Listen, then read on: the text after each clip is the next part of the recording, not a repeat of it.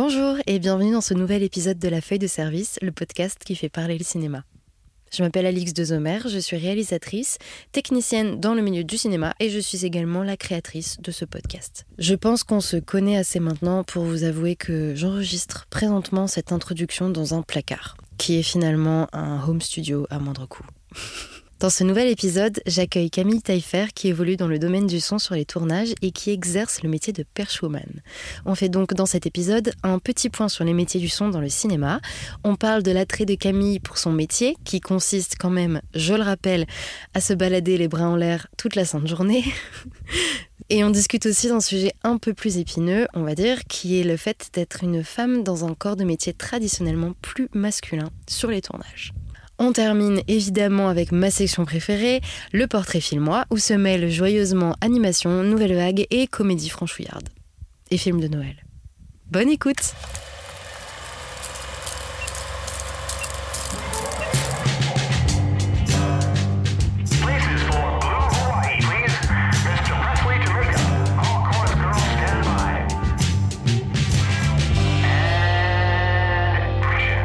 On y va Bonjour Camille, Bonjour Alix. comment ça va? Écoute, ça va super.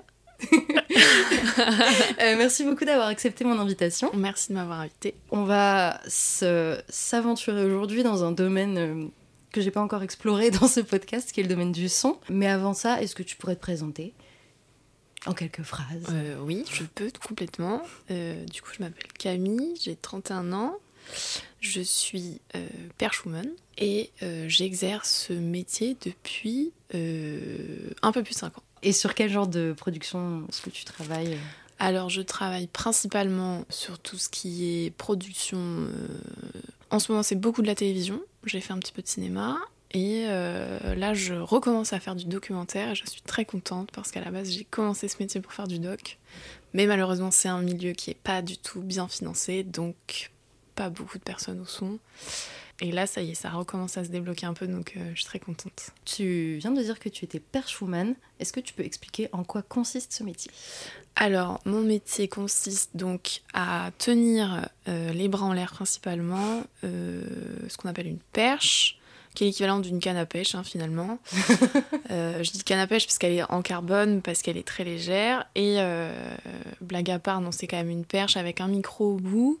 Et le principe de mon métier, c'est de suivre à la fois les mouvements euh, des comédiens et des comédiennes et les mouvements euh, de la caméra pour ramener euh, le, son qui correspond à l'image. Alors, avant qu'on aille un petit peu plus loin dans ton parcours et tout ça, j'avais une question à te poser parce que, bah, un peu comme tous les métiers, tous- les domaines du cinéma où il y a plein de métiers différents, moi je suis un petit peu perdue des fois sur qui fait quoi et comment est-ce qu'on appelle telle personne qui fait telle chose. Donc, du coup, est-ce que ça, tu veux bien expliquer euh, les différents postes qu'on retrouve dans les métiers du son sur les tournages? Absolument. Alors, sur les tournages ou en- euh, dans le milieu audiovisuel? Parce qu'il y a la partie tournage et après il y a la partie post-production. Comme tu le sens. Alors, si tu te sens d'aller jusqu'à la euh, post-prod. Le métier du son, on va dire, là on va commencer par le son direct, donc c'est le son qu'on prend sur le plateau. Donc on a en haut de la pyramide l'ingé son, celui qui est celui ou celle qui est derrière la console, qui pousse les boutons, qui vérifie que les micros que portent les comédiens sont bien placés et euh, sont clairs et intelligibles. Et c'est celui qui euh, gère aussi euh, la position euh, des micros de ses perchman et de ses perchwomen pour que ça ramène ce que lui euh, a envie de ramener comme son. En dessous de lui, tu as euh, celui ou celle qu'on appelle le premier assistant ou la première assistante, le perchman ou la perchwoman. Et euh, son travail consiste principalement à du coup tenir la perche, beaucoup communiquer avec les gens euh, de la caméra et de la lumière parce que il faut vérifier que les déplacements que le comédien fait ou la comédienne ne va pas faire d'ombre quand toi tu suis avec ta perche parce qu'il faut pas oublier qu'une perche c'est quand même un grand bâton et que le grand bâton quand il passe devant euh, une lumière et ben il fait euh, une belle ombre de bâton qu'on n'a pas du tout envie de voir à l'image. Donc, euh, principalement, voilà, quand tu es première assistante, tu passes beaucoup de temps sur le plateau, ce qu'on appelle à la face, c'est-à-dire là où il y a tout qui se tourne, pour régler ces problèmes-là.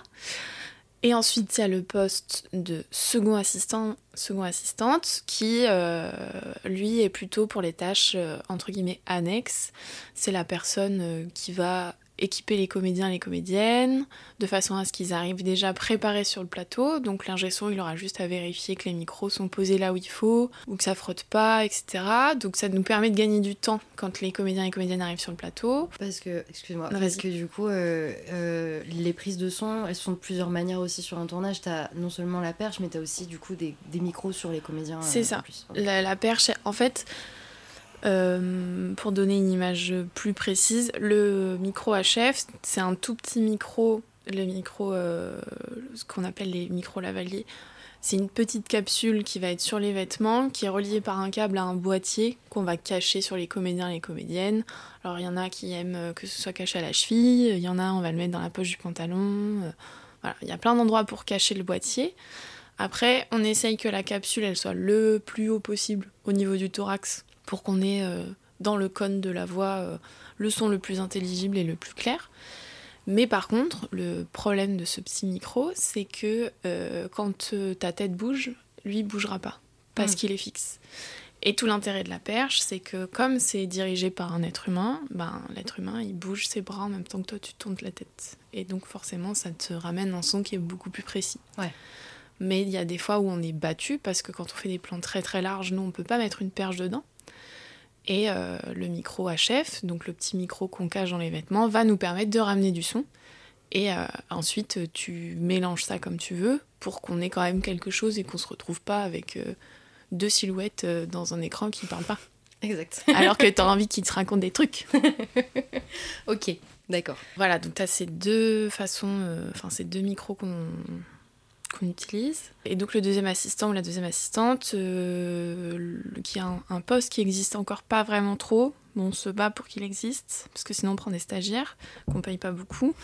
Alors que quand on est second ou seconde, on fait énormément de choses.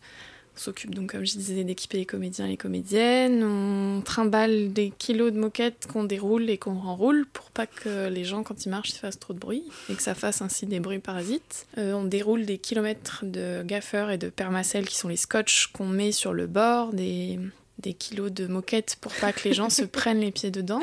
Donc euh, la blague préférée des techniciens quand ils voient des assistants euh, son poser des moquettes, c'est Hey, tu travailles chez Saint-Maclou? Oh, Voilà. wow. Quel humour. Toujours une bonne partie de rigolade. Et euh, donc ça, c'est les, les trois postes qui existent au niveau plateau. Et ensuite, tu as ce qu'on appelle la post-production qui se passe une fois que le tournage est terminé, où on a récupéré euh, toute la matière sonore. Donc euh, tu vas avoir euh, le monteur son, celui qui va s'occuper de tout recouper pour que ça colle parfaitement. Le même principe que le monteur image en fait, mais lui il fait du montage sonore. Ensuite, tu as la personne qui fait tout ce qui est le mixage, c'est-à-dire qu'on va faire en sorte que tout ce qui est son direct, bruitage et musique potentielle soit équilibré de façon à ce qu'il n'y ait pas un qui souffre par rapport à l'autre, qu'on n'entende pas une voix plus fort que un son euh, d'ambiance ou inversement. Mhm. Et, euh, et le bruiteur dont je parlais, euh, c'est pas, euh, c'est pas nécessairement tout le temps parce que c'est un métier qui coûte cher en post-prod et des fois on n'a pas assez d'argent, mais c'est un super métier et il n'y a pas beaucoup de gens qui font ça en France. Et les bruiteurs et les bruiteuses, ils, ils refont les sons en regardant euh, les images parce que des fois euh, c'était pas bien. Mhm. Voilà, ça c'est vraiment un métier euh, fascinant. Ouais, et très plein de créativité. Oui. Il trouve plein de solutions très rigolotes pour faire des sons, on dirait pas. C'est c'est très drôle. Euh, ok, bah merci beaucoup d'avoir euh, explicité tout ça. Euh, juste, euh, du coup, j'ai une question, mais je pense, enfin, je connais la réponse, mais euh, chef opson et ingé son, c'est la même personne. Absolument. Ok, d'accord. Et euh, c'est mieux de dire euh, ingé son ou chef opson Euh, c'est égal. Ok, d'accord. Donc, pour revenir à toi, quel est ton parcours? Euh, mon parcours depuis le bac ou mon parcours euh, pour... euh, Bah, depuis, depuis le bac, moi ça me va. L'idée c'est de montrer par, tous les moyens par lesquels on peut arriver dans ce milieu. Donc, Alors, bah, moi, j'étais pas du tout partie pour faire du cinéma. J'ai fait un bac L. Je suis partie en fac d'art appliqué. Donc, euh, j'ai un master euh, d'art appliqué, option design textile.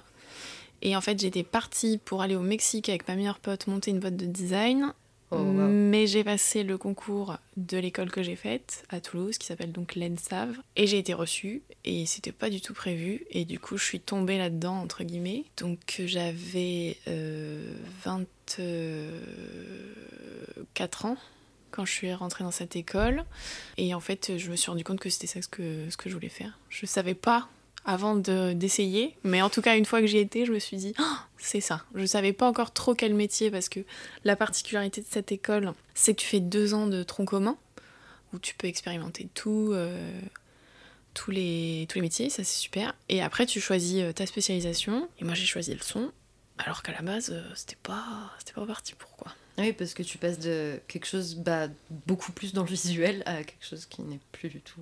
Enfin, ça n'a plus rien à voir. Ah, pas du tout, pas du tout, pas du tout. Et puis en plus, euh, c'est la petite histoire que je raconte à chaque fois, mais la première fois que j'ai eu un cours de son, donc on nous a fait montrer à quoi ça correspondait, euh, le perchman, euh, la perche, le micro, machin. Et, et le premier truc que je me suis dit, c'est mais qui est-ce qui est suffisamment con pour passer sa journée les bras en l'air?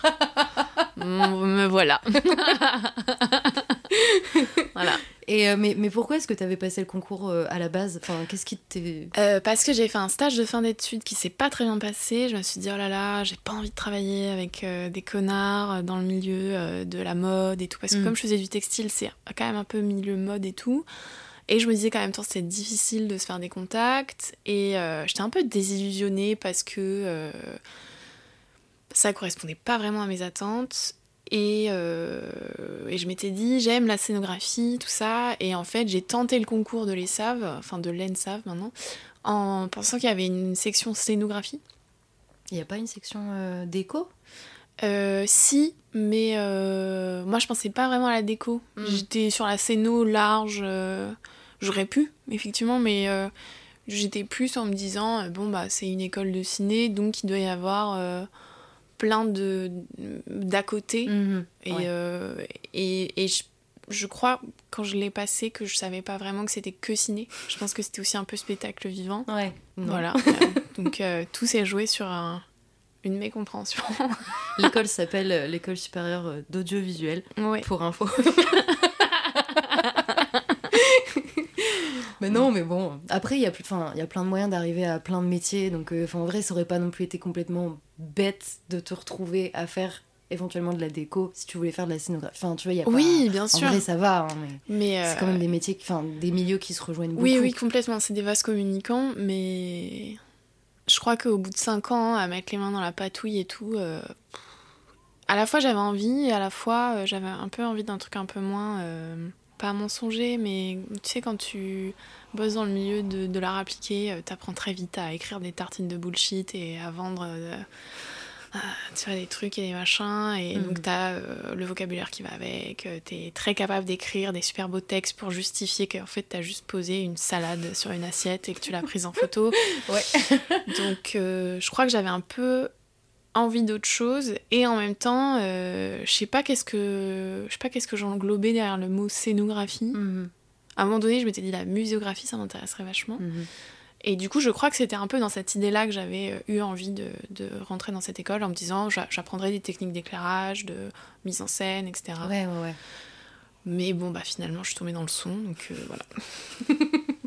Ok. Euh, et est-ce que euh, est-ce que t'avais quand même un attrait pour le cinéma euh, à la base? Enfin, je Oui. suppose que t'étais en- ah, dans l'art, donc. euh, Ouais, ouais, ouais, j'aimais beaucoup le cinéma. Après, j'ai pas du tout une culture cinématographique comme celle des étudiants Dans les écoles. dans les écoles de ciné. donc je t'avoue que moi au début ça m'a un petit peu pas découragée, mais tu sais où tu te sens un peu moins bien que les autres. Ouais. Et puis c'est surtout que comme c'est une école où t'as pas de limite d'âge, à part si c'est accessible à partir de bac plus 2, donc tu te retrouves quand même avec des gens qui sont assez jeunes. mhm. Et euh, putain, mais des fois, mais je parlais avec des gens, mais ils avaient une culture. J'étais euh, Ouais. Hmm, D'accord, donc toi, t'as déjà vu tout Tarkovsky. Hmm, ok, ouais, ouais, ouais. Et bah écoute, euh, moi, avant de rentrer dans cette école, je savais pas qui c'était. donc, euh, super. Ouais, j'ai toujours j'ai toujours vu aucun de ces films. hein, tu sais. moi, je les regarde au compte-goutte.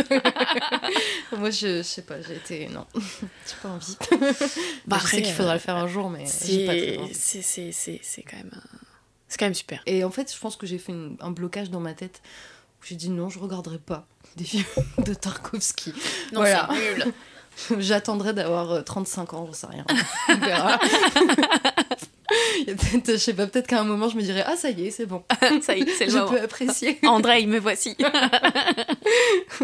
Mais euh, donc du coup oui, t'étais, euh, t'aimais bien le cinéma, mais t'étais pas. Ouais, euh, j'aimais bien le cinéma quand même parce que j'ai de la chance d'avoir des parents euh, qui m'ont toujours fait regarder des films.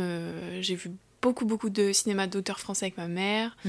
Euh, à Toulouse, on allait tout le temps dans une salle qui s'appelle l'Utopia, euh, qui diffuse plein de films, voilà, un peu d'art et essai. euh. et du coup, bah, ça m'a quand même ouvert à plein de choses. Après, je suis aussi beaucoup cinéma étranger. Ma mère est, est, euh, d'origine libanaise, donc j'ai aussi beaucoup, je me suis beaucoup intéressée au cinéma libanais, etc.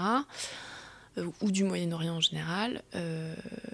Regarder des films, ça m'a toujours plu. donc, c'est juste que je partais pas avec la même connaissance que celle que j'avais pu avoir en histoire de l'art. Euh, voilà, je me suis quand même euh, retrouvée face à des gens qui étaient habitués à faire de l'analyse de films, Ouais. euh, qui avaient fait euh, euh, des facs de ciné, euh, qui, qui étaient très euh, calés sur de la technique et tout ça. Euh, moi, je me rappelle qu'au début, quand on nous parlait des, des principes de, de- de montage de film, de- entre le moment où on le tourne, on le monte, euh, on le mixe et on l'étalonne, le mot étalonnage, les premiers mois, je ne savais pas ce que ça voulait dire et mon cerveau refusait de l'imprimer. Donc régulièrement, quand on nous parlait d'étalonnage, ce qui est euh, ce régler les couleurs, on va dire ça comme ça, pour que le film euh, ait une, une jolie euh, unicité colorimétrique, euh, je- mon cerveau était incapable de comprendre ce que ça voulait dire. Donc à chaque fois qu'il y avait un prof qui me parlait d'étalonnage, j'étais en panique, je regardais mes copains, je disais putain c'est quoi déjà étalonnage? Ah, Je rappelle plus. Ouais. Voilà, alors que bon, la meuf elle vient d'art appliqué quoi. Donc euh, c'est des trucs que j'aurais dû, euh, ça aurait dû percuter. Mais comme c'est pas, en fait c'est tellement incroyable de te rendre compte qu'en fonction des domaines dans lesquels tu es, il y a un vocabulaire super précis Mhm, mhm. et il faudra apprendre. Même si tu parles des choses qui sont assez similaires au fond, Ouais. il faudra apprendre le vocabulaire qui correspond. Et ben c'est ce qu'on fait ici, ici maintenant. Donc euh, après ton école, euh, comment est-ce que t'en es arrivé à là où tu es aujourd'hui? Et ben, euh, après mon école, j'ai eu de la chance parce qu'en fait, euh, pendant euh, ma formation, j'ai rencontré une euh, directrice de casting qui venait nous donner des cours, qui s'appelle Valérie Pangrazi, et avec qui je me suis très bien entendue. Et euh, en fait, j'ai eu de la chance parce que, comme on s'aimait bien, euh, plutôt que de commencer, euh, comme beaucoup, par la porte de la régie, ben moi j'ai commencé par la porte de la figuration. Oh ok. Voilà.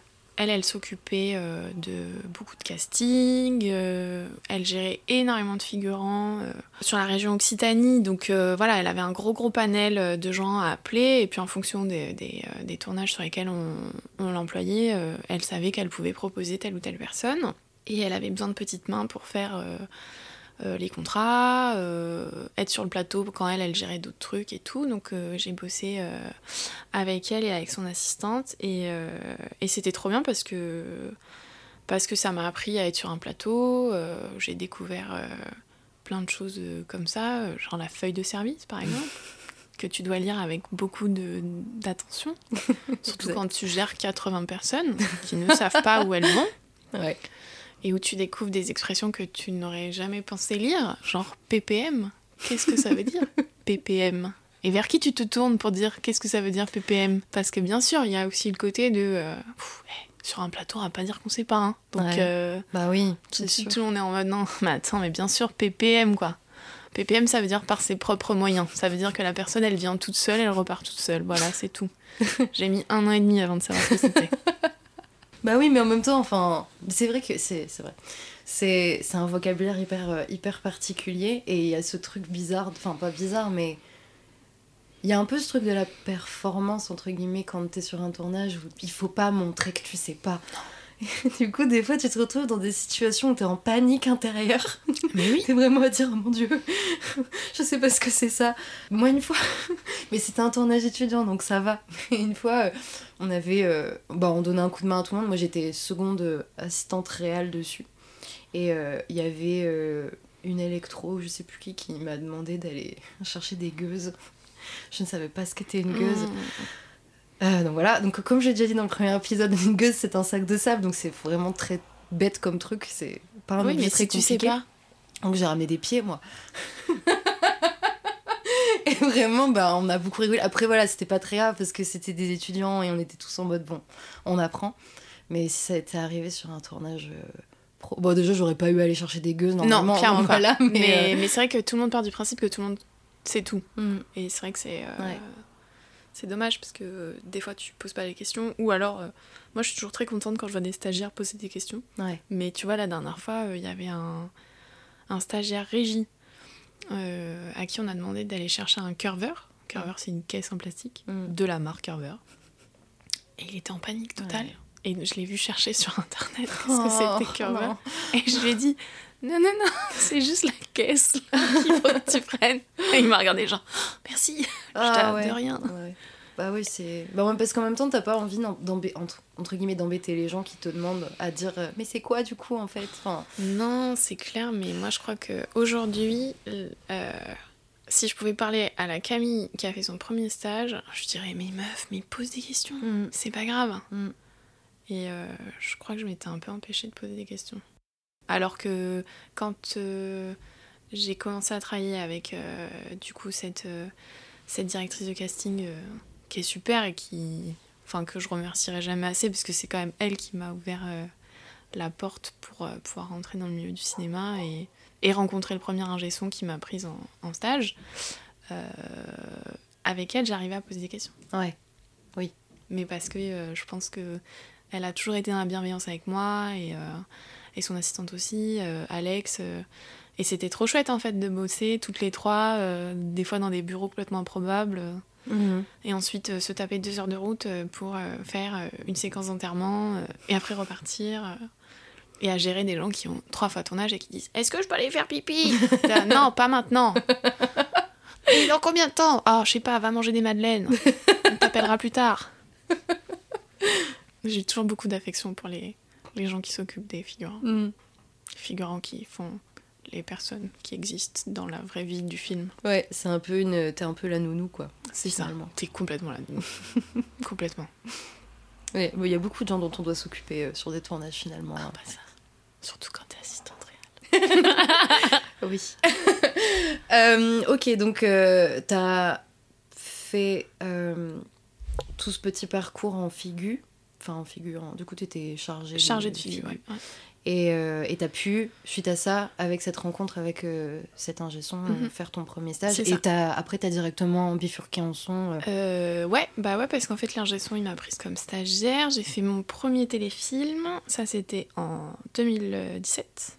Mais j'avais déjà bossé en son avant ce stage. Mais c'était pendant une année de ce qu'on appelle le dur cas, où tu peux commencer à travailler ou faire des stages. T'es encore un peu étudiant, tu profites du statut étudiant, mais en même temps tu peux bosser. euh, ça, c'est assez cool. Et j'avais déjà bossé euh, là pour le coup euh, sur un long métrage. Et par contre, voilà, de, de travailler sur ce téléfilm, après, ça m'a un peu lancé. Euh, parce que du coup, j'ai j'ai intégré une quotidienne euh, dans le sud. Et là, euh, pour le coup, c'était hyper euh, confort, parce que bah, la quotidienne, c'est 51 semaines de tournage sur 52. mhm. Donc ça te permet d'avoir une visibilité euh, sur euh, le, le long terme, entre guillemets, hein, parce qu'on reste quand même euh, sur des projets d'intermittence, mais ça te permet de te projeter un petit peu euh, de façon euh, un peu plus régulière, et du coup, voilà, ça m'a fait rencontrer des gens, Mhm. et de fil en aiguille, les gens que j'ai rencontrés sur la quotidienne m'ont fait bosser sur d'autres projets, m'ont parlé, j'ai rencontré d'autres gens, Ouais. voilà, c'est comme ça que ça s'est fait. Comment est-ce que t'arrives sur un projet? Est-ce qu'on t'appelle? Est-ce que comment comment ça se passe? Euh, en général, on t'appelle. C'est soit euh, des gens à qui tu as travaillé qui donnent ton contact, soit on t'a recommandé. Et euh, sinon, euh, moi au début, quand je suis arrivée sur Paris, euh, je me suis inscrite à l'AFSI, qui est l'association française du son à l'image, où t'as, un, tu cotises une sorte de participation qui fait que ça fait les frais de fonctionnement tout ça, de cette association. Ça te permet aussi d'a- d'accéder à un, un annuaire des professionnels du son. Euh, donc moi j'ai j'ai envoyé quelques CV, mais c'est vrai que c'est pas idéal comme accès parce qu'en fait on est tellement à faire ça que quand on te répond c'est juste pour te dire euh, je mettrai ton CV dans la pile des autres CV. Ouais. Et le problème c'est que quand même je trouve que dans notre milieu, euh, tant que tu n'as pas été recommandé ou que la personne t'a pas vu travailler, c'est très difficile de juger sur un CV. Ouais. Voilà.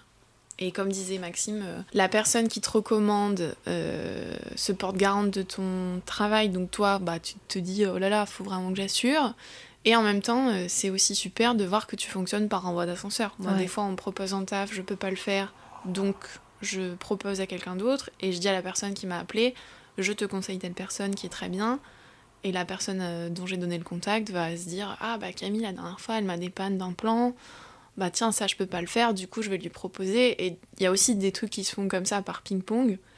Mais sinon, euh, je trouve quand même que de façon générale, tu travailles avec des gens que tu connais. Ouais. Tu, dis, tu disais que tu travaillais aussi euh, sur du docu. Est-ce que c'est le même fonctionnement que pour la fiction? Est-ce que c'est aussi des. Est-ce que c'est aussi des gens qui t'appellent? Non, alors c'est pas le même fonctionnement. euh, en docu, moi j'en ai quand même fait des, pas mal des pas payés, donc Ouais. voilà. Et là pour le coup, j'étais plutôt appelée par une pote chef-op qui faisait le, le film à l'image et qui me proposait de, de faire euh, le binôme avec elle au son. Mhm. Ou sinon, euh, bah, tu postules. En fait, des fois, tu, tu, euh, tu vois passer des annonces. Moi, je sais que je regarde quand même beaucoup cinéaste.org, Ouais. qui euh, toutes les semaines te fait passer des annonces, alors rémunérées ou pas, mais en tout cas, tu, tu peux quand même avoir plein d'offres d'emploi, entre guillemets. Pour les docus, ça m'est arrivé de postuler là-dessus. Et sinon, euh, c'est par réseau, entre guillemets, de gens, de gens qui savent que et qui ça fait effet boule de neige et Mhm. après, hop, on t'appelle et voilà. Ouais, parce que le documentaire, c'est un milieu quand même plus restreint, plus Ouais. petit. Tout le monde ne veut pas bosser dans le docu. C'est ça, exactement. Et des mm. fois, il y a des gens qui vont être approchés en disant Ah, on a vu votre contact sur tel ou tel truc. Ouais. Est-ce que ça vous intéresse? La personne, ça l'intéresse pas. Elle dit Ah, mais je peux vous renvoyer vers quelqu'un qui Ouais. ça va intéresser. Et voilà.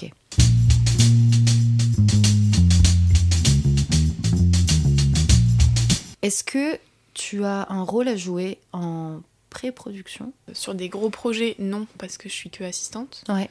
Et euh, sur tout ce qui est court métrage euh, où euh, je vais être chef, euh, oui. Là, du coup, je m'occupe de la préparation, je pose des questions, j'établis la liste de matériel dont je vais avoir besoin, euh, je réfléchis à tout ce qui va falloir être fait en amont. Quand tu fais des repérages, dire ah bah non, là ce décor c'est pas possible parce qu'en fait on tourne à côté d'un chantier où ils sont Ouais. au marteau-piqueur euh, de 8h jusqu'à 17h et c'est justement le moment où on tourne donc euh, bah non. euh.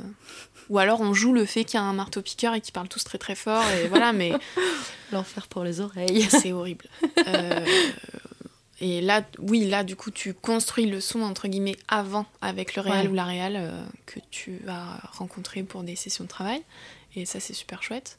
Euh, mais sinon, euh, non. Quand je suis sur des, des séries, des téléfilms, des films, euh, mon rôle aujourd'hui, il n'existe pas dans le sens où c'est mes chefs qui, qui eux, sont vraiment actifs dans la pré-production. Et en post-prod, est-ce que tu. Par exemple, quand c'est toi qui, euh, qui es chef sur un projet, est-ce que tu fais quelque chose euh, en post-prod? Non. Non. Non, non. Moi, je Tu fais... donnes tes trucs et- Moi, je donne mes trucs et c'est fini. J'ai failli faire de, du mixage. Enfin, J'avais commencé un petit peu en sortant d'école. euh, Et en fait, c'est une telle logistique. euh, C'est de l'investissement de matériel. Il faut de l'espace. Mm. Et moi, j'ai déjà investi sur du matériel pour faire des tournages. Et euh, voilà, je préfère me dire que c'est bien qu'on soit pas trop polyvalent parce qu'après, sinon, euh, on Mhm. enlève du travail aux autres aussi. Ouais. Et, ou alors, on fait moins bien. Tu fais un peu de tout, mais est-ce que c'est plus intéressant? Je suis pas sûre. Ouais. Après, c'est bien d'avoir des notions, mais euh, moi, je préfère me dire que mon truc, c'est le plateau, et après, euh, je suis complètement ouverte à parler avec la personne qui va mixer le film ou le monter, mais je... Parce que des fois, ils vont te dire « Ah, mais je comprends pas, pourquoi euh, le son, il est trop étouffé, ou c'est comme ci, c'est comme ça », et puis toi, quand t'expliques les conditions, on va dire « Ah, ok, d'accord, maintenant je comprends mieux », Ouais. où tu, tu rédiges des petites notes en disant voilà à tel moment euh, le micro il a coupé parce qu'il n'y avait plus de pile ou euh, il y avait une énorme ombre. Du coup j'ai été obligée de mettre la perche à 15 km c'est pour Ouais. ça que le son est très très loin. Tu, tu communiques un petit peu mais même quand je suis chef sur des petits, des petits courts métrages je, je n'influe pas dessus parce que j'estime que c'est déjà plus mon travail en fait Ouais. Euh, Est-ce que tu pourrais me parler, enfin me, me décrire une journée type pour toi sur un tournage? La veille, je reçois ma feuille de service à laquelle euh, est marqué mon heure de convocation, le lieu de tournage, euh, le nombre de comédiens, ça c'est important. Nous, quand on est au son, on a euh, joint avec la feuille de service ce qu'on appelle le jour à jour, où c'est le texte qui va être joué euh, pendant la journée. Donc euh, quand t'as la perche, en général, tu la prends. Donc j'arrive le matin, euh, je vais vérifier mes batteries, je les enlève, je commence à tout rallumer. Donc j'allume euh, le Kantar, c'est l'enregistreur euh, avec lequel on travaille principalement. Je fais un tour du plateau, je dis bonjour. J'amène les choses à la face parce qu'en général on a un coin où on stocke le matériel la nuit. Euh, ça je te parle dans un, sur un tournage où c'est un peu plus long et donc on a installé dans un lieu. Euh, Mm. Sinon euh, une journée type c'est genre décharger le camion, amener les affaires. Bon, là je, je pars du principe qu'on est dans un lieu dans lequel on a, on a déjà tourné. Du coup voilà tu ramènes tout ton matériel dont tu as besoin à la face. Donc c'est là où on, ce qu'on appelle le plateau, là où, où l'action se tourne. Je mets les, en général, vraiment le premier truc que je fais, c'est allumer l'enregistreur du chef, allumer les perches pour être sûr que ça fonctionne. Ouais. Et après, euh, je m'occupe de tout ce qui est retour audio pour euh, euh, le réal ou la réal, la script. euh, les combos, les combos c'est les écrans qui permettent euh, aux autres personnes qui sont pas sur le plateau de quand même pouvoir voir ce qui se passe. Donc nous, on envoie quand même du son pour que quand ils ont envie de relire, ils puissent entendre ce qui a été enregistré. Donc voilà, je fais un peu mon tour de les batteries, vérifier que tout, tout le monde est alimenté, tout va bien. Et après, euh, je me rapproche de la mise en scène pour voir euh, si euh, il y a des comédiens ou des comédiennes qui sont déjà prêts ou prêtes euh, pour que je puisse euh, aller les équiper. Et, euh, et on écoute la première mise en place, donc la première séquence de la journée, qu'est-ce qui va se passer, euh, qu'est-ce qu'on va utiliser comme euh, optique, euh, qu'est-ce qu'il va y avoir comme mouvement caméra, qu'est-ce qu'il va y avoir comme mouvement au sein de la scène? Et quand les comédiens et les comédiennes arrivent, on lance la répète. Nous, on se met en place avec les perches pour suivre les mouvements, voir si on a des problèmes en termes d'ombre et tout ça, ce que j'expliquais par rapport à la lumière. Mhm. Et puis, une fois que ça c'est réglé, on lance le premier moteur, on lance la première action, et là, la journée, elle déroule pour 8 heures au minimum, si on fait pas d'heures sup. Et, euh, et une fois que c'est terminé, bah, le soir, euh, je remballe, euh, je remets les choses à leur place, je remets mes batteries à charger, et c'est reparti pour le lendemain. Merci d'avoir été aussi exhaustif parce que tout le monde ne l'est pas. en racontant ce qu'ils font. Je pense que les gens vont pas frétiller de, de, de savoir que je prends du café ou pas, tu vois. donc, Oui, mais c'est vrai que c'est quand même une, une boisson importante sur un tournage, le café. même mais le- justement, j'essaie de pas trop en boire. Je comprends. Parce qu'après, tu marches plus qu'à ça et Ah ouais, c'est horrible. c'est pas possible. mais surtout toi avec une perche, Ouais. si tu te mets à trembler, Non, non, je peux pas. on entendra le son comme ça. c'est super génial comme C'était travail, super, bravo. Camille, merci. hein. On te rappellera pas, mais c'était bien. Euh, si tu avais un conseil à donner à quelqu'un qui voudrait faire la même chose que toi, Soyez patient. Ça, c'est un vrai conseil. Faut être patient. Parce que on a envie que tout aille vite et qu'on franchisse les échelons très vite.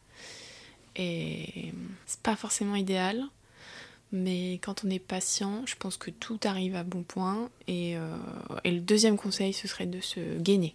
Parce que mine de rien, tu travailles énormément euh, avec tes abdos, euh, tes bras et tout. Et, et Mm. je pense que si tu, si tu te gaines, t'as plus de chances de moins mal vivre ton travail. Voilà. Donc si tu veux faire de la perche, quoi. oui. Parce qu'après, il y en a qui décident de- d'être très vite un gesson. Euh, moi, Ouais. je sais que, que la perche, c'est un peu mon, mon cheval de bataille euh, pour les dix, dix prochaines années, on va dire. Et Ouais. après, je passerai chef, mais... euh, Tu te vois encore continuer pendant. Ah oui. Ouais. Ah oui, oui.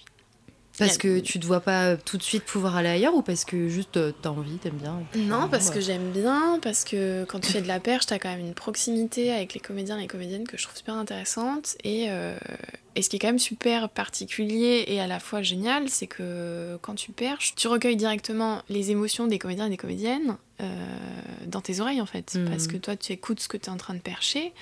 Et, et, euh, du coup, tu es aux premières loges de, des émotions, de ce qui se joue, des enjeux et tout ça. Et moi, je trouve ça quand même super parce que c'est c'est une proximité que tu vas pas avoir avec tous les corps de métier. Des fois, quand tu es à d'autres postes, euh, tu vas être loin, tu vas Mhm. être en, euh, en amont parce que tu prépares. Les, je pense beaucoup aux électros et la machinerie un peu moins, mais surtout les électros qui, qui vont préparer tout ce qu'on appelle le set euh, lumière. Donc, euh, pour que la, la scène soit super bien éclairée, eux, ils bossent tant qu'il n'y a pas les comédiens. Et une Ouais. fois que les comédiens sont là, ben, eux, en fait, ils ont fini leur travail, ils attendent que Mm. on change de plan ou qu'on change de séquence. Et donc, ce rapport-là, il se crée pas avec les comédiens et comédiennes. Et moi, j'avoue que le jeu, ça m'intéresse vachement, les intonations, la, la voix. euh, et puis, la voix, elle ment pas. Tu tu t'entends quand quelqu'un est juste ou l'est pas. Et, euh, et je trouve que ça aussi, c'est super comme euh, possibilité de- de- d'influer là-dessus. Tu peux, euh, des fois, en fonction de comment tu t'entends bien avec un, un, un réal ou une réal, tu peux aller dire écoute, là, je suis pas sûre euh, sur cette séquence, tu crois pas qu'il faudrait changer ce mot ou essayer Ouais. une autre intonation, etc. Et, euh, et je trouve ça super parce que des fois, t'as as vraiment des comédiens qui sont très euh, sensibles à ça et qui viennent directement te voir pour te demander qu'est-ce que t'en as pensé. Mm. à, à te demander des conseils et tout. Et, et moi, je trouve que, que c'est vraiment. c'est c'est- c'est chouette, quoi. C'est. Moi, il y, a eu- il y a eu des fois où, où, euh, moi, j'ai pleuré en travaillant, quoi. Ah, J'allais te le demander justement. euh, et, Et là, tu te dis, à euh, continuer après. euh. Ouais, c'est plus facile de continuer à percher quand tu pleures que de continuer à percher quand tu ris. Ah ouais. Mm, ouais, parce que quand tu ris, t'as des convulsions, c'est horrible, et tu fais du bruit, et tu veux pleurer silencieusement, par contre. C'est vrai. C'est vrai, c'est vrai. Tu peux laisser juste les larmes couler le Ouais. de ton visage. Mais, euh, mais c'est super. hein. Cet été, euh, j'ai euh, je fais une, une série où il y avait Clémentine Sélarié qui jouait une, une dame qui apprend que son cancer est en rémission. Et pff, franchement, elle a fini la séquence. Je te mens pas, hein, mais tout le monde était en train de Ah pleurer. ouais, purée. C'était incroyable. C'est magique ce qui se passe des fois sur les tournages. Ah ouais, c'était fou. C'était fou. Et vraiment, moi, elle m'a bluffé, quoi. Hmm. Et en plus, ce qui est génial, c'est que, enfin, à la fin, tout le monde était là, merci, bravo et tout. Et toi, bon, c'était bien. Et non, mais Clémentine, regarde-nous. Tout le monde était en train de chialer comme ça. Genre, putain, c'était trop bien, Clémentine. non, c'était. J'étais vraiment bluffée, quoi. Mais par contre, il y a aussi eu des fois où je me suis pris des crises de fou rire et euh, c'est un petit peu plus délicat, quoi. Mais, mais après, dans ce cas-là, tout le monde rigole aussi, non? Ou c'est que toi Euh, non, t'entends des bruits bizarres et t'es, euh, Non, non, non, non, non, non. Souvent, euh, c'est les dernières crises de fou rire que j'ai prises, tout le monde rigolait, donc ça va. Mais euh, il y a eu une fois où, où euh, j'ai juste pris une crise. C'était au début de ma... De, quand j'ai- enfin, quand j'étais toute jeune assistante. euh, et le perchman, il me faisait des blagues. Et en fait, euh, on a ri, tous les deux, mais silencieusement. Mais bon, c'était sur un moment où c'était hyper silencieux. Et la comédienne a dit qu'elle entendait des gens rire et... euh, Ah merde. pas très bien passé. On s'est fait bien engueuler Ouais, et ça m'a bien servi de leçon. Ouais, j'ai su qu'il fallait plus que je fasse ça. plus rire. Non. et des fois c'est difficile hein, de se retenir. Bah ouais, je me doute. Mais euh, bon bah tu te mords les lèvres et puis t'attends que ça passe quoi. C'est marrant parce que j'aurais pas pensé que, tu vois, ce serait la chose qui, toi, te, te fasse un peu vibrer par rapport à ton métier de perchwoman, tu vois. Bah après euh, je, je- Enfin, il y a d'autres choses aussi, je suppose, qui te font Ouais, vibrer. hein. parce que ce que, ce que j'allais dire, c'est que j'aime, en, en- en soi, j'aime mon métier dans le sens où euh, j'aime l'engagement physique, j'aime Mm. le fait qu'il faut être super discret, mais en même temps super efficace, et tu te déplaces un peu comme un ninja, puis t'habilles tout en noir, et des fois t'as des gants, une cagoule, parce que on va, va devoir passer dans un reflet de, mi- de miroir, enfin le miroir non, bah, parce que là, pour le coup, on- Ouais, on- forcément on te voit, mais euh, un reflet de vitre et tout, euh, et du coup il faut que tu sois vraiment le plus invisible possible. Et ça, euh, je trouve ça vraiment très très cool. Surtout quand tu commences à avoir une maîtrise de ce que tu fais. En fait, c'est juste passer l'éclate, quoi. Hmm. Et, et si tu allies ça avec la proximité, avec des gens euh, qui jouent bien, bah, pff, tu te dis, bah, ta journée, elle est gagnée, quoi. Après, euh, voilà, il y a des fois où, bah, tu, voilà, sur certains projets, effectivement, tu te dis juste, Hmm, j'ai hâte que cette journée soit finie. Ouais. Mais, euh, Comme pour tout métier, je pense. Exactement. manière, ouais. Trop bien. Euh, pour la petite anecdote, je t'ai- je t'ai retrouvée parce que je te connaissais déjà de, il y a longtemps de, de, bon, de vue. On s'était déjà parlé et tout, mais voilà. Je t'ai retrouvée euh, sur la liste euh, d'un compte Instagram qui s'appelle Femmes du Son. Ouais. Euh, qui en fait recense euh, bah, toutes les femmes qui travaillent dans le son, dans l'audiovisuel. Mais C'est pas que le cinéma, c'est aussi le milieu de la musique, etc. Ouais, ouais, ouais. Un peu de tout. Et euh, ça m'a un petit peu fait, je me suis un petit peu fait la réflexion que l'existence de ce compte, c'est un peu une preuve qu'il y a une preuve. Il n'y a pas beaucoup de femmes qui travaillent dans le son, en cinéma, mais Non. aussi en musique, etc. Ou alors, en tout cas, qu'on leur laisse pas, on leur laisse pas beaucoup de visibilité ou de place. Et, euh, et est-ce que est-ce que c'est quelque chose déjà que tu as pu observer par toi-même Ah ça? oui, oui. Ouais. Ouais, ouais. Bah, euh, quand tu regardes juste notre promo, euh, on était 8, parce qu'on avait un étudiant qui était en Erasmus. On était deux filles. Hmm. Et ma pote Isabelle, elle a pas continué. Ah ouais. Euh, Elle a passé son diplôme comme moi. Elle a, vite fait fait des tournages et puis après ça a découragé. Donc, euh, elle a arrêté. Et non, on n'est pas, on n'est vraiment pas beaucoup. hein. Moi, je vois euh, quand j'ai commencé à bosser euh, sur sur la série quotidienne Demain nous appartient, on était très peu de filles à être assistantes et en même temps. L'ingé son qui gérait les équipes essayait de plus en plus de faire appel à des filles parce que c'était plus simple pour euh, tout ce qui est équiper les comédiennes, euh, même l'équipe, tu vois, que ce soit pas euh, 100% masculin et tout. Et au fur et à mesure que j'ai commencé à bosser sur d'autres types de projets, bah, je me suis bien rendu compte en allant faire euh, ce qu'on appelle la prépa matérielle, euh, où, où tu vérifies que le matériel que tu vas prendre pour faire un tournage euh, d'une durée X ou Y euh, dans un magasin de location, euh, tu vas le récupérer avant de partir. Bah, je me suis bien rendu compte que euh, à chaque fois que j'y allais, je, croisais principalement euh, des hommes. Ouais. Voilà. Ou des jeunes hommes. Des jeunes hommes. Ouais, des, des jeunes qui ont mon âge, mais qui sont des hommes. Ah, d'accord. Voilà, pas beaucoup de femmes, quoi. Ah oui, d'accord, ok.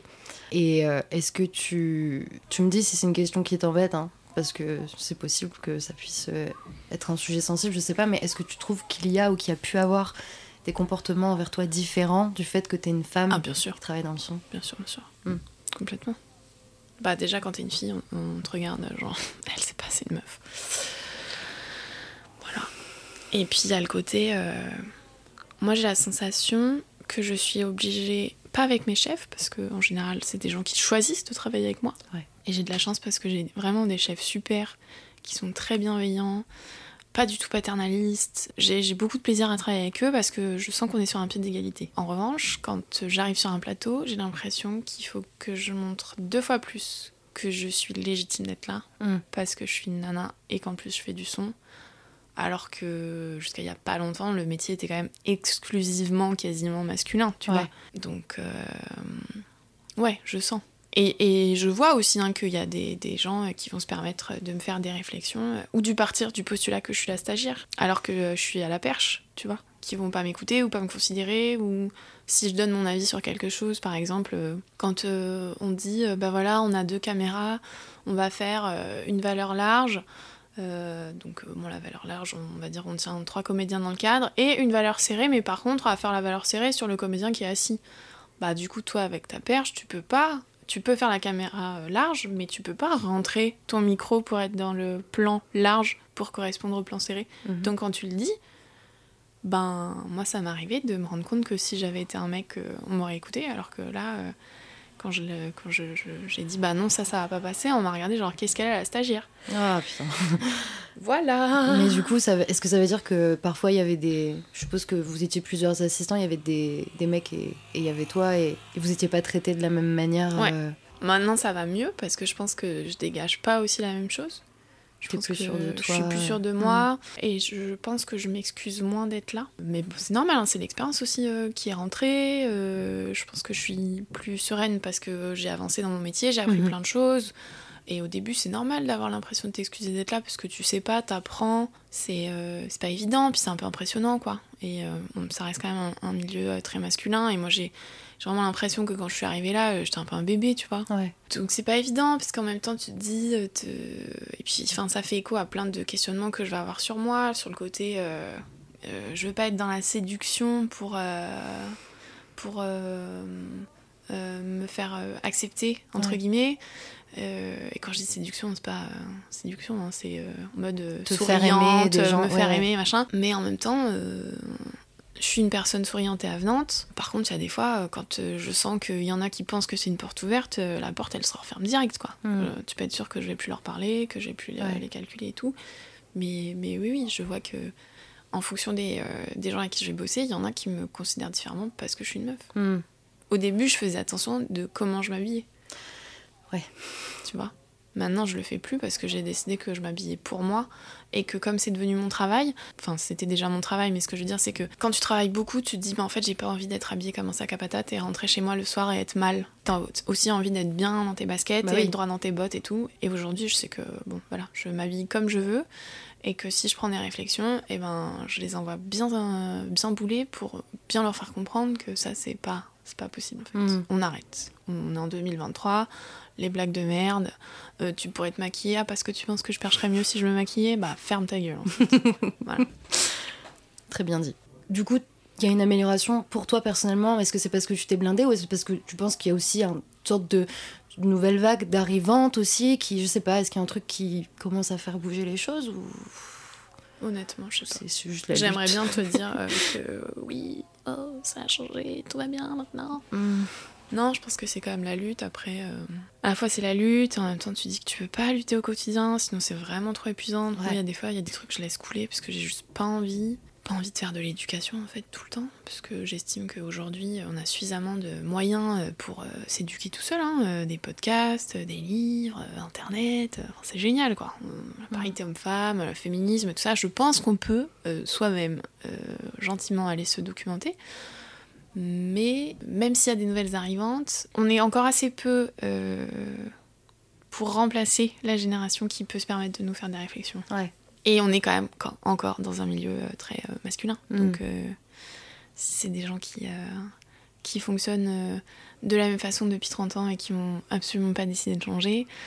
Que tu sois nouvelle arrivante ou euh, déjà un peu là, ça change rien en Ouais. fait. Mm. La personne te traite comme elle a envie de te traiter. Est-ce que les. Enfin. pff, Parce que moi j'ai l'impression qu'il y a plein de métiers sur lesquels il y a des préjugés, mais ils viennent autant de la part d'hommes que de femmes. Enfin. Et tu sens. Tu sens. Enfin, c'est plus. Est-ce que t'as est-ce que t'as une sorte de solidarité féminine, tu vois, même si. euh, Même si c'est pas les mêmes postes, même si c'est. euh, Tu veux- J'ai envie de c'est un dire truc oui, de génération. Et en même temps, non, parce que comme tu dis, il y a une histoire de génération. Ouais. C'est c'est vraiment, hein, je vois, il y a des fossés entre. euh, Enfin, il y a des fois, il y a des réflexions que peuvent faire des, des nanas, et t'es là, genre. Mais ça, mais c'est pas du tout ok. Ouais. Mais en fait, elle pense pas à mal, c'est juste que c'est sa génération. Ouais. C'est comme ça qu'elle a et, elle, évolué. et elle a évolué comme ça, et pour elle, il y a rien de mal, et elle a même pas forcément conscience qu'il faut qu'elle déconstruise euh, ce fonctionnement-là. Mhm. Donc euh, moi je, je porte pas de jugement, je suis pas fâchée. Je trouve ça juste un peu dommage que quand tout arrive avec euh, des certitudes, des envies, etc., bah, les choses euh, elles sont pas forcément euh, pareilles pour tout le monde et c'est en même temps c'est normal parce qu'on est chaque euh, être humain différent, etc. Mhm. Mhm. Mais je peux pas vraiment dire qu'il y a une solidarité féminine. Je m'entends souvent très bien avec mes collègues femmes, quel que soit leur poste, mais il y en a avec qui ça passe pas non plus Ouais. tu vois. Il y a une sorte de rivalité sous-jacente bizarre. euh, Et c'est, en fait, je trouve ça euh, encore plus violent maintenant qu'on a parlé des notions de sororité et que moi j'ai déconstruit mon rapport aux autres meufs aussi en, en me disant pas oh elle est plus belle, elle est plus intelligente, elle est plus stylée et je me dis juste oh cool une autre meuf génial allons euh, parler et voir ce que ça donne. Sauf que quand la personne en face de toi, elle, elle est encore dans le truc de ah non, La compétition. hmm, une autre meuf, Mhm. c'est la compète. C'est euh, c'est un Ouais. peu violent. Ouais, ouais. Oui, puis au bout d'un moment, euh, en tout cas, tout ce qui est féminisme, etc., on est déjà en train de, se- de, de lutter tous les jours de notre vie dans Voilà. notre vie privée. Oui. C'est épuisant de le faire Ouais. aussi dans la vie professionnelle. Ouais, c'est pour ça que moi, il y a des fois, comme je te disais, je laisse couler. Ouais. Mais bon, après, euh, là, j'avoue que ces derniers temps, j'ai quand même eu beaucoup de chance parce que euh, je me suis retrouvée dans des équipes avec vraiment mais, des chatons d'amour. Et ça fait du bien parce Mhm. que. euh, parce que les gens se considèrent, parce que les gens euh, font attention, euh, et parce que, mine de rien, tu sens que des fois, que t'as fait une ou deux réflexions et que ça a planté des petites graines. Et Ouais. ça, c'est quand même euh, trop chouette Ouais, c'est de te rendre compte de ça. tu te dis, en fait, tout n'est pas figé. Euh, ça peut bouger, oui. ça, ça fait du bien.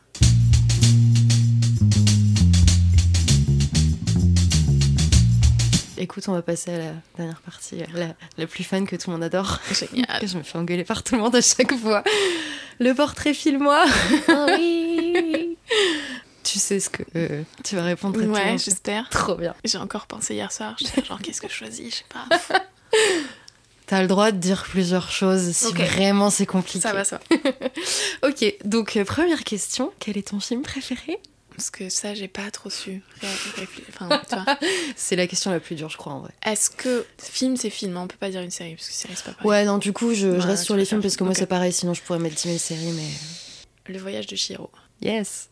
Voilà. Parce que euh, trop fan de cet univers. Euh, c'est un film que, qui m'a accompagnée, entre guillemets, euh, euh, dans mon enfance, adolescence, âge adulte, que je regarde toujours avec beaucoup de plaisir. Et parce que je trouve que le mec est trop fort et que tout ce qu'il fait, Miyazaki, est, extraordinaire et, et que t'as plusieurs degrés de lecture. Et puis comme ça, ça porte moins à débat que si j'avais dit euh, un film de Piala, un film de Romer ou euh, Les Bronzés, enfin tu vois. Voilà. Euh, c'est euh, le voyage de Chihiro. Ok. Quel est ton ou ta réal préférée? Céline Sciamma. Hyper direct, hyper. Ouais. Ça, j'ai réfléchi aussi.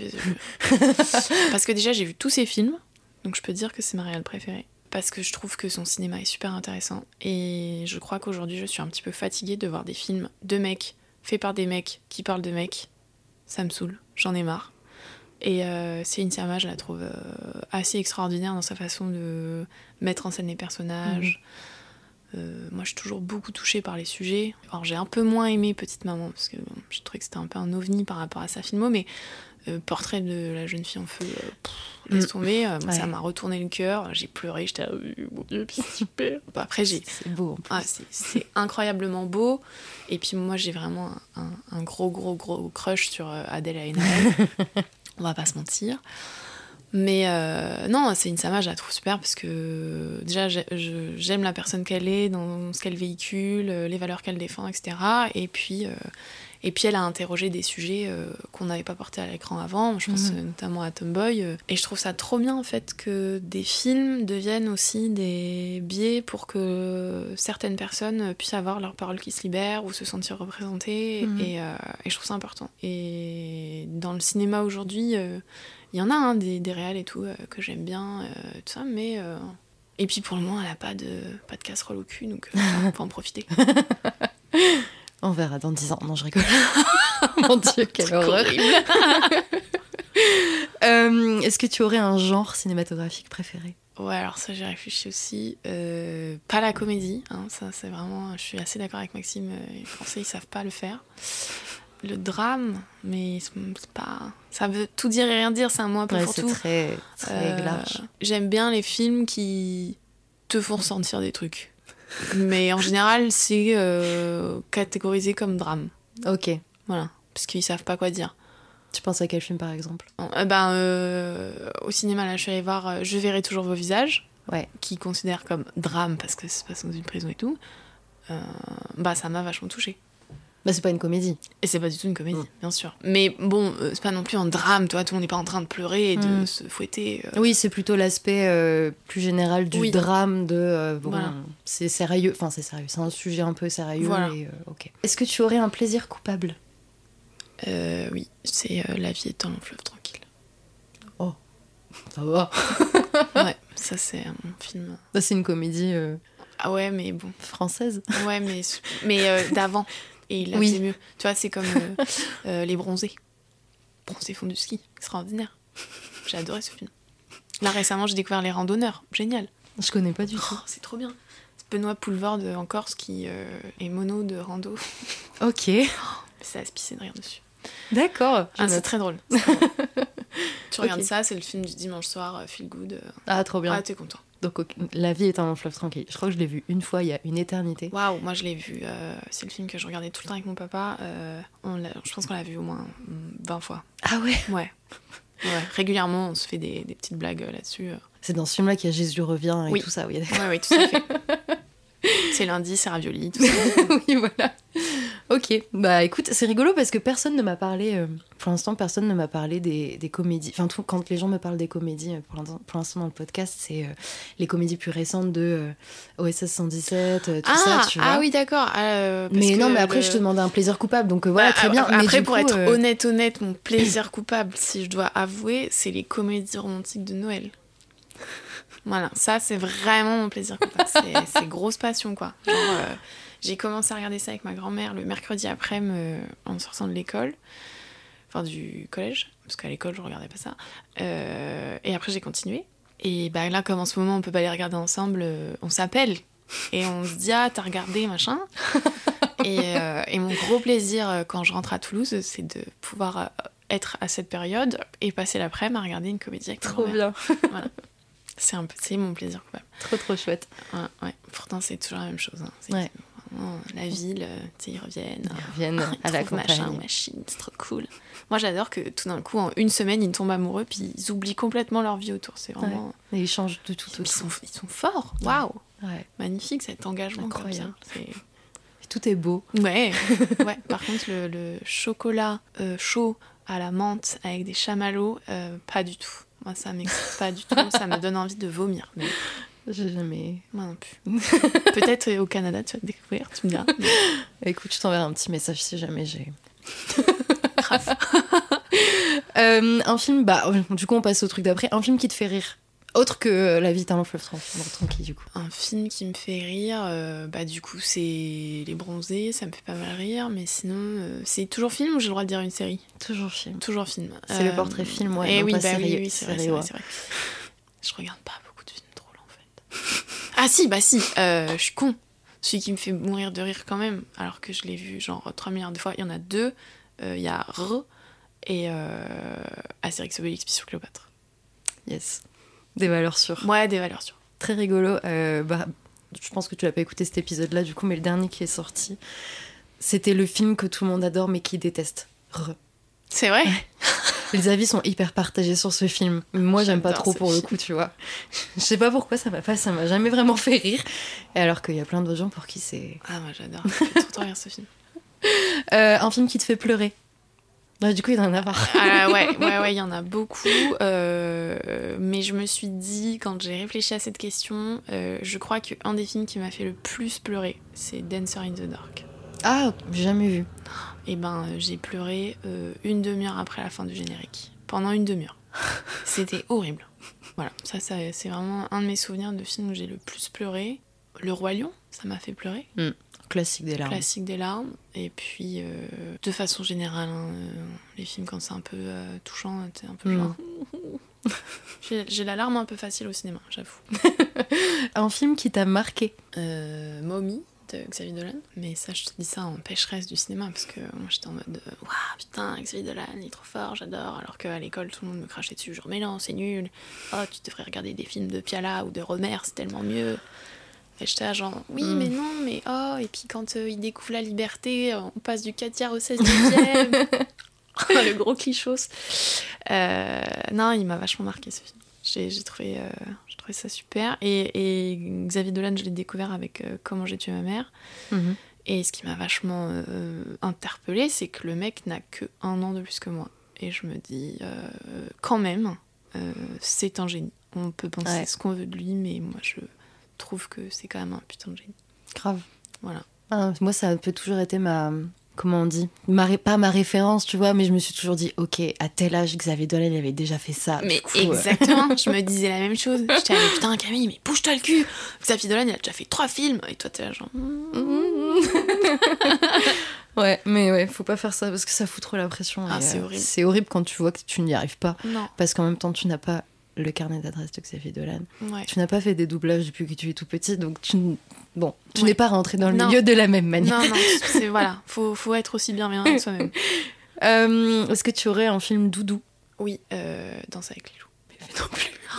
Bah, écoute, euh, dernièrement, je sais plus sur quelle plateforme j'ai vu qu'il était. Il dure 4 heures.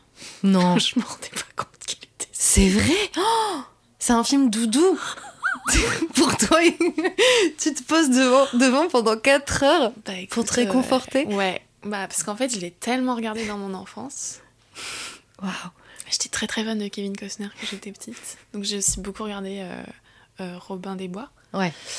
Mais euh, vraiment, euh, le concept du mec qui vit dans la nature et qui Danse euh, avec les loups. danse avec les loups et qui adopte un loup et tu vois, qui vit comme ça dans euh, tout ce qui est la neige, tout, c'était trop Mm. beau. Et puis est habillé en fourrure et quand même Ouais. Kevin Costner, quoi. Ça, c'est mon film doudou. Je l'ai je l'ai beaucoup, beaucoup regardé.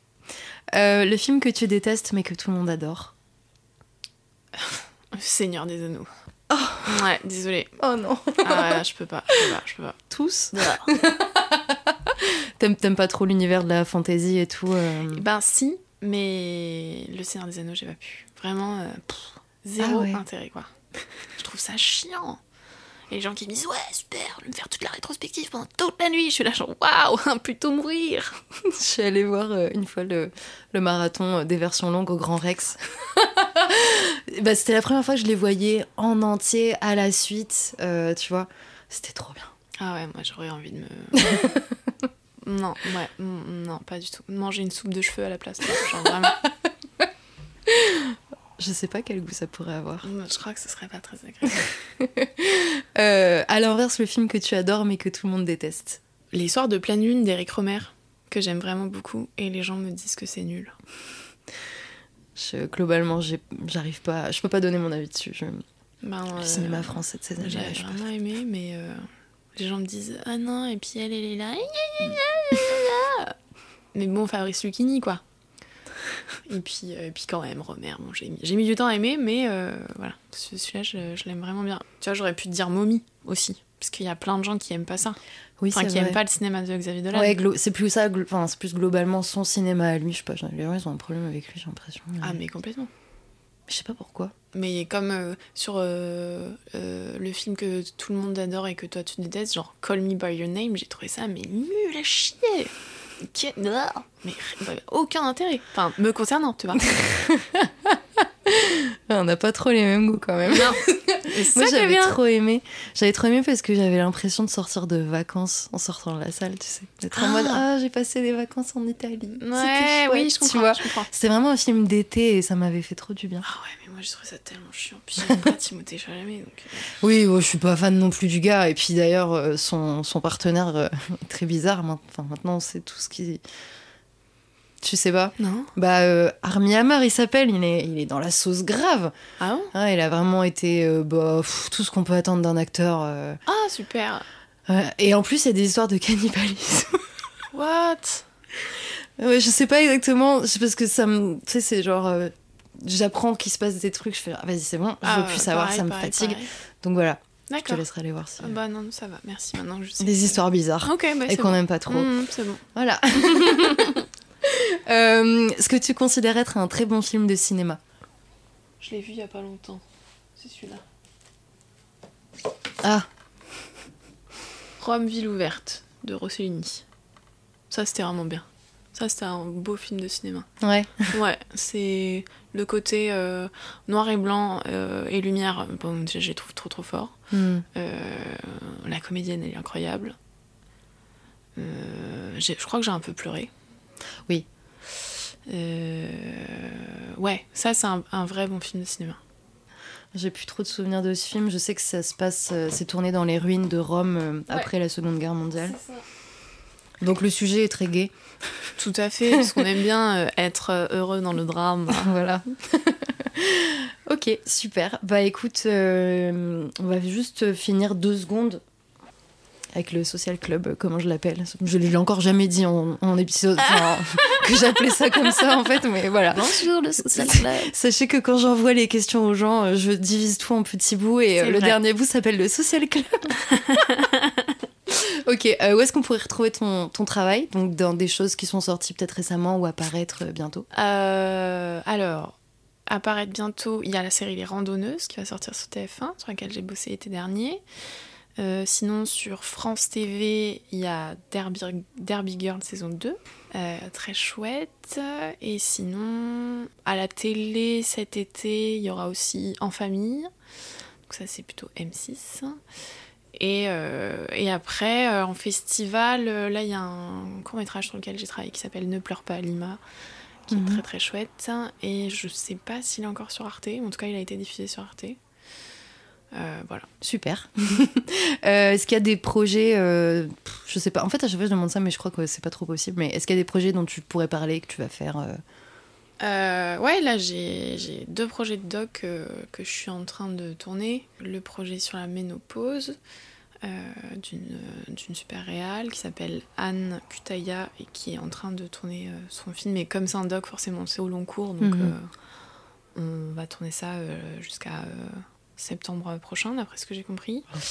Et après, un autre documentaire qui s'appelle Malgré le monde, qui euh, a pour sujet un homme qui s'appelle Stéphane et qui est chasseur à la hutte en baie de Somme. Donc euh, Oh. il se met dans une petite cabane et il attend euh, les canards. C'est trop beau la baie de Somme, j'adore. C'est incroyable comme endroit. Et ça, pareil, c'est un documentaire au long cours qu'on fait. Et je suis très très contente de participer à ce doc parce que le personnage qu'on suit est absolument génial. et il s'ouvre euh, petit à petit à nous. Et du coup, c'est Trop trop, trop cool. cool. Ouais, c'est vraiment chouette. Ok. Euh, Est-ce que tu aurais une recommandation culturelle euh, à nous partager, que ce soit un film, une série? Tu peux parler de série si tu veux. Un livre, une expo, une musique, euh, un podcast. Alors, euh, en podcast, vraiment, si vous avez l'occasion, écoutez On est chez nous de Sophie-Marie Larwick. Moi, j'ai poncé en deux secondes et demie tellement c'était Il y a génial. beaucoup de monde qui aime bien ce podcast. Je trouve ça Ah, trop trop chouette. Et après, euh, en expo, il y a l'expo de Basquiat que j'ai toujours pas vue, mais apparemment elle est géniale. Celle avec Warhol ou Parce que je crois qu'il y en a deux en ce moment. Alors moi j'ai pas trop Harold, donc je vais pas conseiller Donc d'aller voir. L'autre. Mais sinon, si vous avez l'occasion d'aller voir euh, l'expo sur Alice Neal, N-E-2-L, qui est une peintre absolument incroyable. Genre vraiment, son travail est fou. Vraiment, vraiment, si vous pouvez aller voir ça, c'est trop trop bien. Si ça tourne euh, en dehors de Paris, parce que moi j'ai vu au centre Pompidou, mais je sais Mhm. pas euh, si après ça va circuler. En film, euh, là. T'es pas obligé de, de dire tous les trucs je- non plus. hein. Je, je saurais pas quoi dire. Par contre, en série, The Office, c'est super. N'hésitez pas à aller voir Yes. ça. Tu sais, je me suis refait un rewatch là ces derniers mois. J'avais Ah, moi juste, aussi. j'avais Je, trop je suis à, je suis à fond là. Et je les retrouve comme si c'était mes copains. C'est trop bien. Et je rigole à chaque phrase de Michael, même celles qui sont pas drôles. Ouais. Ah, mais je les adore, je suis trop contente. J'ai l'impression de redécouvrir des trucs à chaque fois que je regarde. euh, Et j'ai l'impression, comme j'ai des. Bah, j'avance dans ma vie, j'ai des visions différentes de certaines situations Mm, aussi. mm. Et je trouve ça trop cool Ouais, en fait. c'est vrai, je suis d'accord. Ah, c'est trop bien. J'aime bien les trucs qui évoluent comme ça. Bah, moi, je vais vite fait parler de la mienne de recommandations culturelles, comme ça c'est fait et j'ai pas à l'enregistrer à la suite. J'ai découvert récemment que la société de production et de distribution A24, euh, qui a fait euh, plein de films euh, de fous, enfin, j'ai l'impression que tous les films qu'ils produisent, c'est toujours des petites pépites. Ils ont fait ceux de Harry Astor, donc Midsommar et Hérédité, qui sont des films qui font peur, mais que j'ai pu regarder, donc c'est pas si pire que ça, honnêtement. Mais ils ont fait aussi là dernièrement qui ont été oscarisés. Ils ont fait Everything Everywhere All at Once et The Whale. Ils ont fait aussi Moonlight de Barry Jenkins. Ils ont fait Lady Bird de Greta Gerwig. Enfin bref. Des, franchement, ça fait dix ans qu'ils existent cette boîte de prod et je pense qu'ils sont un peu à suivre parce que bah, ils s'implantent partout. Euh, à part la dernière, là ils sont, ils ont produit une série qui fait un peu polémique qui s'appelle The Idol, je pense. C'est avec Lily Rose Depp et euh, The Weeknd. Bon bref, il y a des histoires nulles dessus et c'est pas encore sorti donc je sais pas, on va voir. Euh, bref, ils ont un podcast. J'ai découvert qu'ils avaient un podcast qui s'appelle The A24 Podcast et en fait ils ils invitent deux, deux personnalités, donc ça peut être autant des réals que des comédiens, de, peu importe, du milieu du cinéma, à parler ensemble. Voilà. Donc là, j'ai écouté un épisode avec Barry Jenkins et Greta Gerwig. C'est trop cool parce qu'ils parlent de leur film, ils parlent de leur euh, comment est-ce qu'ils réalisent, comment est-ce qu'ils vivent, et c'est trop trop intéressant. Euh, j'ai écouté aussi un, épisode avec Michael Serra et Jonah Hill. Et c'était marrant aussi. Et en fait, eux, ils sont potes, donc ils, ils racontaient juste leur vie. C'était rigolo. Très intéressant. C'est en anglais, malheureusement. Donc, si on comprend pas tout, euh, c'est un peu compliqué parce qu'ils parlent vraiment pas comme nous là. Donc, euh, si on n'est pas très fluent, euh, comment on dit Euh, Bon bref, si on se débrouille pas en anglais, c'est compliqué. Mais, mais si, on, si on comprend l'anglais, c'est vraiment vraiment cool et c'est hyper intéressant. Et t'as vraiment, c'est des, des conversations d'une heure, donc c'est ça va en profondeur de, des choses aussi. Et, et je trouve que c'est toujours intéressant d'entendre parler, pas forcément que les acteurs ou les réals sur leur set euh, dans les dans tous les trucs de behind the scenes et tout. Je trouve que c'est plus intéressant d'avoir des gens qui sont posés et qui parlent. euh, Voilà. Donc voilà, c'est ma petite reco. Euh, Est-ce que éventuellement il y a des réseaux sociaux que tu veux partager ou Enfin, il y a moi IMDB, hein, bien sûr, mais c'est ton c'est ton c'est mon, c'est mon CV, quoi. c'est ton CV. Voilà. ok super. Bah merci beaucoup. Ouais, merci à toi. Et puis euh, bah à une prochaine fois. Avec plaisir. Recoucou, c'est Alix du placard qui vient conclure cet épisode. J'espère qu'il vous a plu et qu'il vous a intéressé. Personnellement, je suis assez contente d'avoir pu aborder un sujet qui me tient particulièrement à cœur. Vous l'avez deviné probablement, mais c'est le fait d'être une femme dans un milieu et dans des métiers qui sont traditionnellement considérés comme étant masculins. C'est un sujet, un sujet important. Il y a plein de choses qui se mettent en place au fil des années euh, pour euh, promouvoir la parité dans le milieu du cinéma. Ça concerne tout autant euh, des femmes qui sont dans des métiers considérés comme étant masculins que des hommes qui sont dans des métiers considérés euh, comme féminins. Euh, notamment dans quelques épisodes, je vais accueillir un script et non pas une script. Donc on aura aussi le point de vue de cette personne euh, sur sa condition. Voilà, euh, n'hésitez pas à mettre des petites étoiles d'appréciation sur votre application d'écoute. Ça prend pas longtemps à faire, mais ça aide vraiment à faire connaître euh, le podcast. Et vous pouvez aussi m'écrire un petit mot sur Instagram, at fds.podcast. N'hésitez pas à aller le suivre, vous avez toutes les infos et les actualités de la feuille de service dessus. On se retrouve donc dans deux semaines avec un nouvel invité. Cette fois-ci, on va quitter les plateaux de tournage et on va parler plutôt de création digitale. Je peux pas être plus vague et plus précise que ça en même temps. voilà, euh, ben dans deux semaines. Salut